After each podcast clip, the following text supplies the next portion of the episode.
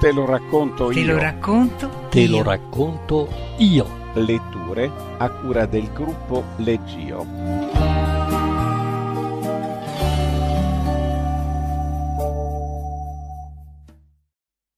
Uno strano controllo di Jack Ritchie. Jack Ritchie è nato in una stanza dietro la sartoria di suo padre a Milwaukee, nel Wisconsin, nel 1922. Dopo aver lasciato la scuola superiore, durante la Seconda Guerra Mondiale si arruolò nell'esercito degli Stati Uniti e rimase nel Pacifico centrale per due anni. Fu qui che scoprì per la prima volta il crimine e la narrativa misteriosa. Per passare il tempo ha letto una grande quantità di libri di mistero ed è stato attraverso questo che ha imparato ad amare il genere. Alla fine della guerra Ritchie tornò a Milwaukee. Dopo aver tentato senza successo di tornare al college, ha lavorato per un periodo nel negozio di suo padre, ma non volendo seguire la carriera di sarto, Ritchie ha deciso di provare a scrivere storie per vivere.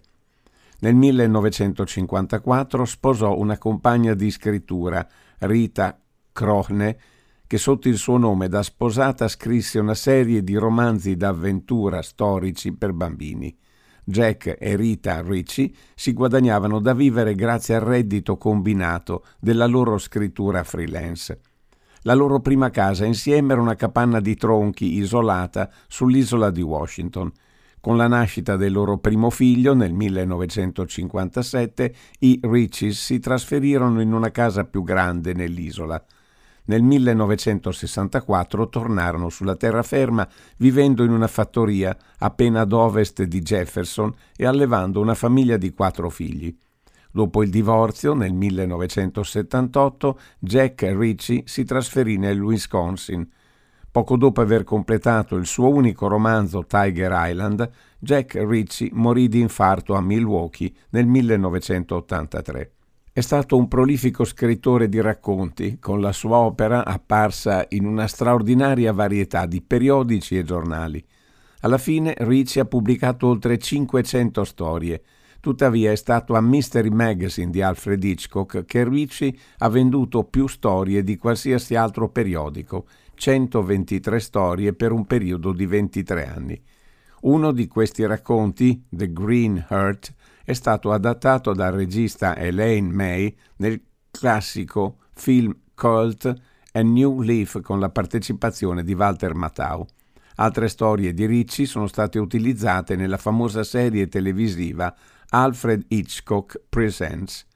L'unico romanzo di Ricci, Tiger Island, è stato pubblicato nel 1987, quattro anni dopo la sua morte. Legge Marzio Bossi. Il revisore ufficiale dei conti fece schioccare la lingua. Ah, guardate qua, signor Webster, non ci può proprio essere questo. Ebbi un principio di allarme. Che cosa non possiamo avere? C'è un ammanco? Lui scosse la testa. No, non si tratta di questo, ma la vostra banca ha 10 dollari in più di quello che si supponeva avesse. Mi appoggiai all'indietro nella sedia girevole. Bene, non c'è da preoccuparsi, purché non abbiamo un ammanco. Fece segno col dito. E non potete accantonarlo così alla leggera, signor Webster. So molto bene che i vostri libri contabili hanno una quadratura di bilancio al centesimo, proprio all'ultimo centesimo. Sorrisi con gratitudine. Beh, ora, signor Stewart, dopo tutto si tratta poi di dieci. Lui contrasse le labbra. Devo fare rapporto alla commissione. Balzai in piedi. Ma, signor Stewart, ci sarà un'ispezione. Avete qualcosa da nascondere? No, davvero, dissi con fermezza. I miei libri sono in perfetto ordine. Meglio così, disse seccamente. Voi avete trovato dieci dollari in più nella vostra riserva di cassa. Si accese un sigaro sottile. Dovete affrontarlo, signor Webster. Qualcuno è stato a mettere il denaro nella vostra camera blindata e quindi impossibile, dissi fermamente. Tanto il signor Barger quanto la signorina White sono persone fidate. La sua espressione restò scettica. Sono i vostri soli impiegati? annui. Eh, noi siamo una piccola banca. Ed entrambi hanno accesso alla camera blindata? Eh, sì, ammisi, ma io non posso concepire che uno di loro potrebbe fare una cosa del genere. E ciò non di meno, uno di essi è colpevole. Ci riflettei su. Siete assolutamente certo di non sbagliarvi? I suoi denti fecero ruotare il sigaro. Non ho mai commesso un errore. Meditai ancora qualche minuto. Signor Stewart, avete controllato i miei libri per dieci anni. Questa è la prima volta che avete trovato qualcosa di inesatto. Annui. Bene, proprio per riguardo ai vecchi tempi, non potreste controllare i libri ancora una volta? Domani? Soltanto per essere sicuri, prima di inviare il vostro rapporto. Valutò l'idea e poi disse malvolentieri Va bene, tornerò domani, alle nove in punto. Quando se ne fu andato entrai nella banca propriamente detta. Era già passato l'orario, ma il signor Barger e la signorina White erano ancora alla loro scrivania, dietro la grata di legno. Lo sapete che cosa ha trovato il signor Stewart? domandai. Essi fecero segno di no con il capo. Rendetevi conto di ciò che significa, dissi. Ci sarà un'ispezione. Si dirà in giro che abbiamo trascurato la contabilità, non sarei sorpreso che ci fosse un crollo nella banca. I loro occhi continuavano a evitarmi. Ah, proprio non capisco. Siete con me da più di vent'anni e pensavo che fossimo qualcosa di più che non un datore di lavoro e due impiegati. Pensavo che fossimo amici. La signora White deglutì. Aveva i capelli grigi ed era nonna di otto nipoti. Io non so chi di voi due sia il responsabile e quali circostanze vi abbiano spinto a fare una cosa simile. Tuttavia, poiché dopo tutto è soltanto una faccenda di 10 dollari, penso che possiamo facilmente rettificare la cosa, proprio adesso. La speranza stava tornando sui loro visi. Io sorrisi. Eh, fortunatamente sono riuscito a persuadere il signor Stewart ad accettare di tornare domani per un controllo ed ora andrò semplicemente nella camera blindata e toglierò il biglietto da 10 dollari. Perciò le nostre riserve di cassa saranno esatte. La luce scomparve dai loro occhi. Non si tratta realmente di un furto, dissi pacatamente. Manderò i 10 dollari alla Croce Rossa o a qualche altra meritevole istituzione di beneficenza. Borger era magro, incurvato, di qualche anno più anziano della White si schiarì la gola.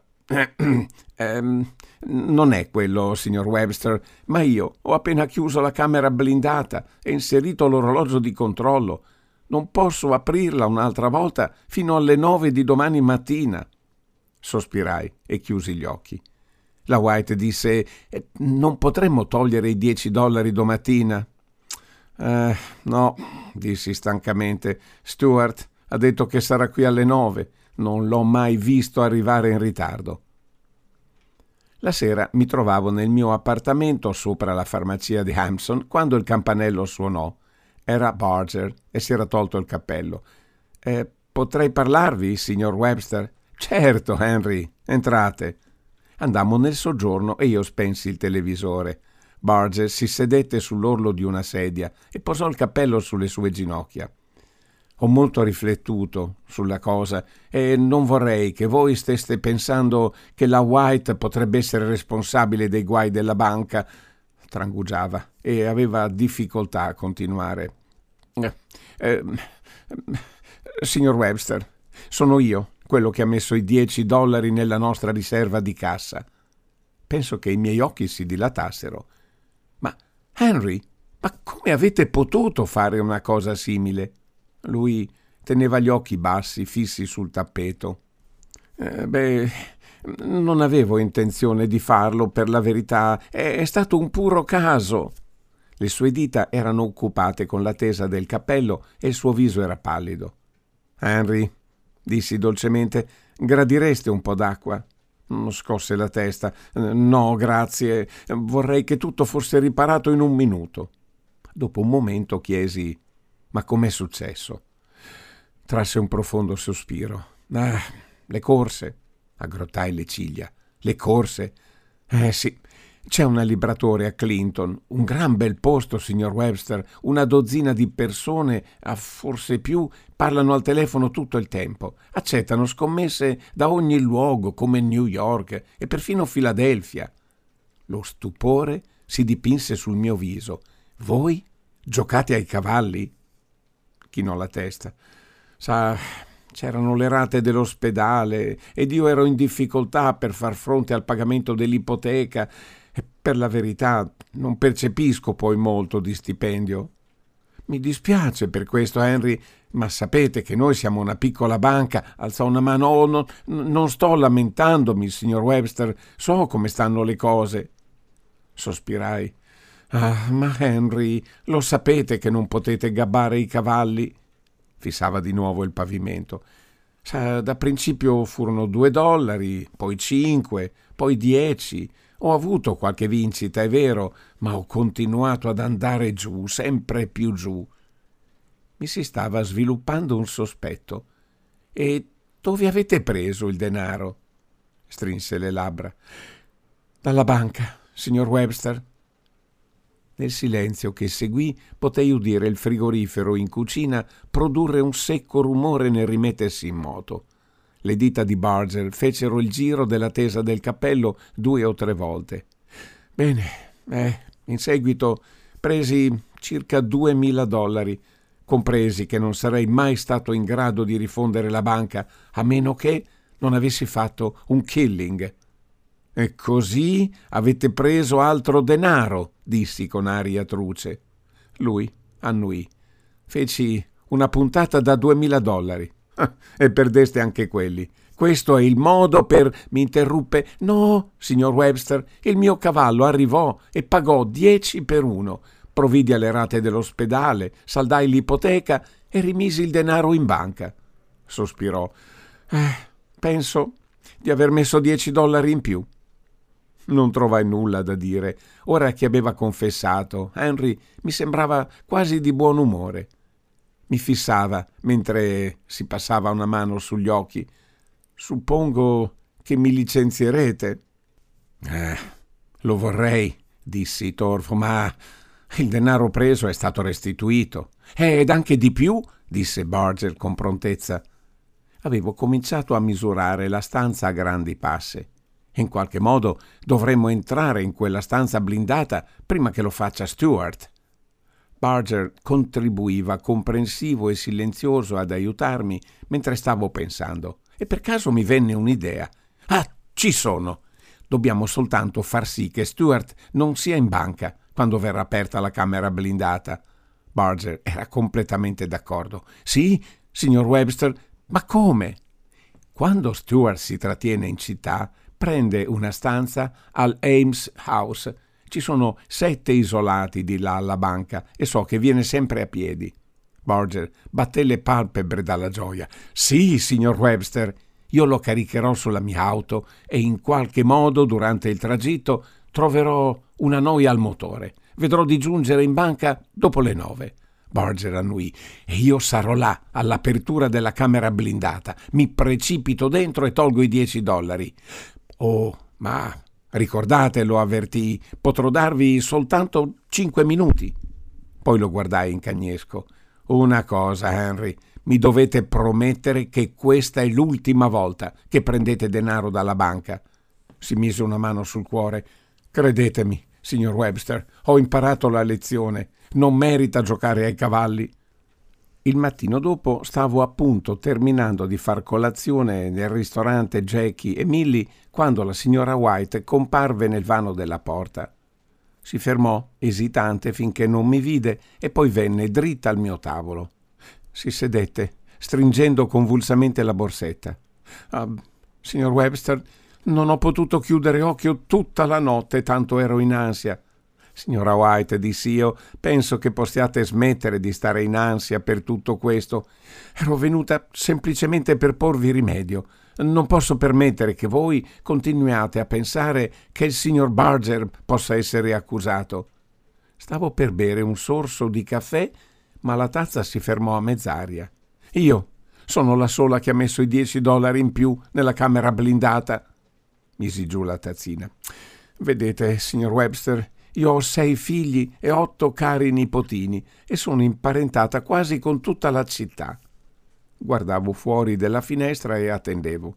Ebbene, i tempi non sono così belli come potrebbero essere e tutti avevano bisogno di un piccolo aiuto di quando in quando. Sospirai. Le loro valutazioni di credito, per la verità, non erano sufficientemente buone per nessuno di essi per ottenere un prestito legale dalla banca. Così, qua e là, volli tentare di alleggerire un poco le loro angustie. Quanto avete preso? Ehm, sono tutte delle persone veramente buone, signor Webster, credenti in Dio e osservanti, e sapendo che io lavoro in una banca eh, dove ci sono tanti soldi depositati, quanto? Prese un taccuino dalla sua borsetta. Eh, 2.500 dollari e 98 centesimi. Provai una momentanea curiosità per quei 98 centesimi, ma lasciai perdere. Signora White, voi siete stata stupida, stupida, concordò tutta contrita. Eh, 20 dollari qui, 30 là, è diventata una somma. Scossi la testa. E naturalmente nemmeno uno di loro vi ha mai restituito un centesimo. Lei alzò lo sguardo. Ma l'hanno fatto, signor Webster, tutti. Sono io che ho pensato a tutto. Ho tenuto conto del denaro ma quando lo rimisi a posto in un modo o nell'altro un biglietto da 10 dollari in più è scivolato con gli altri. Raddrizzò le spalle. Mi assumerò la piena responsabilità dei 10 dollari. Ho condotto una vita piena e non ho rimpianti. Spero soltanto che permetteranno ai miei nipotini di venirmi a fare visita. Io mi stavo riprendendo lentamente. Eh, non penso che sarà così. Ma voi mi licenzierete, senza dubbio. Io ho tradito la vostra fiducia. No, risposi di malumore, ho già constatato un precedente. Sareste sorpreso nel sapere quanto bene abbia fatto il denaro in questo modo, invece di continuare ad ammuffire in quella vecchia camera blindata, disse la signora White, Emma ha potuto prendersi una lavatrice e le era proprio necessaria con quei suoi tre bambini piccoli e Marianna ha potuto comprarsi un vestito per il ballo studentesco del liceo. La loro vita sarebbe stata completamente rovinata se non avessero potuto procurarsi i 45 dollari e 98 centesimi. Diedi uno sguardo al mio orologio. Penso che potremmo sistemare tutto. Lo pensate sul serio, signor Webster? domandò con calore. Le battei su una mano. Sì, vado a prendere il signor Stewart con la mia macchina e durante il tragitto fino alla banca accuserò un'avaria al motore. Nel frattempo Henry sarà nei pressi della camera blindata quando si aprirà e farà in modo che le nostre riserve di cassa scendano al loro giusto ammontare. I suoi occhi scintillavano. Oh, che brillante idea, signor Webster! Poi aggrottò lievemente le ciglia. Ma eh, dovete sbrigarvi in tutta fretta se volete acchiappare il signor Stuart. No, ho ancora tempo, dissi. Sono appena le otto e un quarto. Consultò il suo piccolo orologio d'oro e poi guardò sopra le mie spalle. Ma eh, sono desolata, ma il vostro orologio ritarda, signor Webster. Secondo l'orologio a muro dietro di voi e il mio orologio sono le nove meno quattordici. Verificai la cosa ed afferrai il mio cappello. Possiamo ancora farlo, ma dobbiamo affrettarci. Ci precipitammo fuori del ristorante, verso la mia macchina parcheggiata al marciapiede, poi ci fermammo. Passarono circa trenta secondi prima che potessi parlare. Signora White, dissi stancamente, se volete sedervi in macchina, io debbo provvedere a questa gomma a terra. Arrivammo in banca alle nove e dieci. Il viso di Barger era pallido. Stewart era già qui quando la camera blindata si è aperta. Che cosa succederà? Ah, non ha importanza, dissi in tono irritato. Poi ci sedemmo in attesa. Il tempo passava lentamente e i nostri occhi seguivano la lancetta dei secondi dell'orologio elettrico che girava, girava alle dieci e mezza Stuart uscì dalla camera blindata e la sua faccia era rossa per l'imbarazzo. Proprio una di quelle cose, disse, potrebbe succedere a chiunque. Io dissi sospirando Che cosa? Agitava il mazzetto di biglietti da 10 dollari con la mano. In un modo o nell'altro uno di questi 10 dollari era piegato a metà e così, quando io esaminai minuziosamente il mazzo ieri, contai lo stesso biglietto due volte, due estremità per forza. Il suo riso era quasi soffocato. Se io avessi sfogliato l'altra estremità del mazzo, avrei dimostrato che voi avevate dieci dollari in meno. Barger, la signora White ed io ci guardammo l'un l'altro e poi fissammo nuovamente Stuart, imbarazzato, con la faccia rossa. Potrebbe succedere a chiunque, disse di nuovo. Io trassi un respiro. Allora la nostra riserva di cassa al giusto ammontare, disse Stuart al centesimo. A mezzogiorno tornai da Jackie e Milly per il pranzo e il signor Sprague, che di solito vive a New York, si sedette al mio tavolo. Tirò fuori un blocchetto di fogli e una biro. Qual è il vostro cavallo per oggi? Ah, nessuno, dissi. Ne ho abbastanza di giocare ai cavalli. La sorpresa si dipinse sul suo viso. Smettereste adesso? E proprio dopo che avete fatto un killing su Venusiana bionda? Eh, 10.000, no? Smetto, dissi con fermezza, e ne avevo l'intenzione. Giocare ai cavalli può essere pericoloso.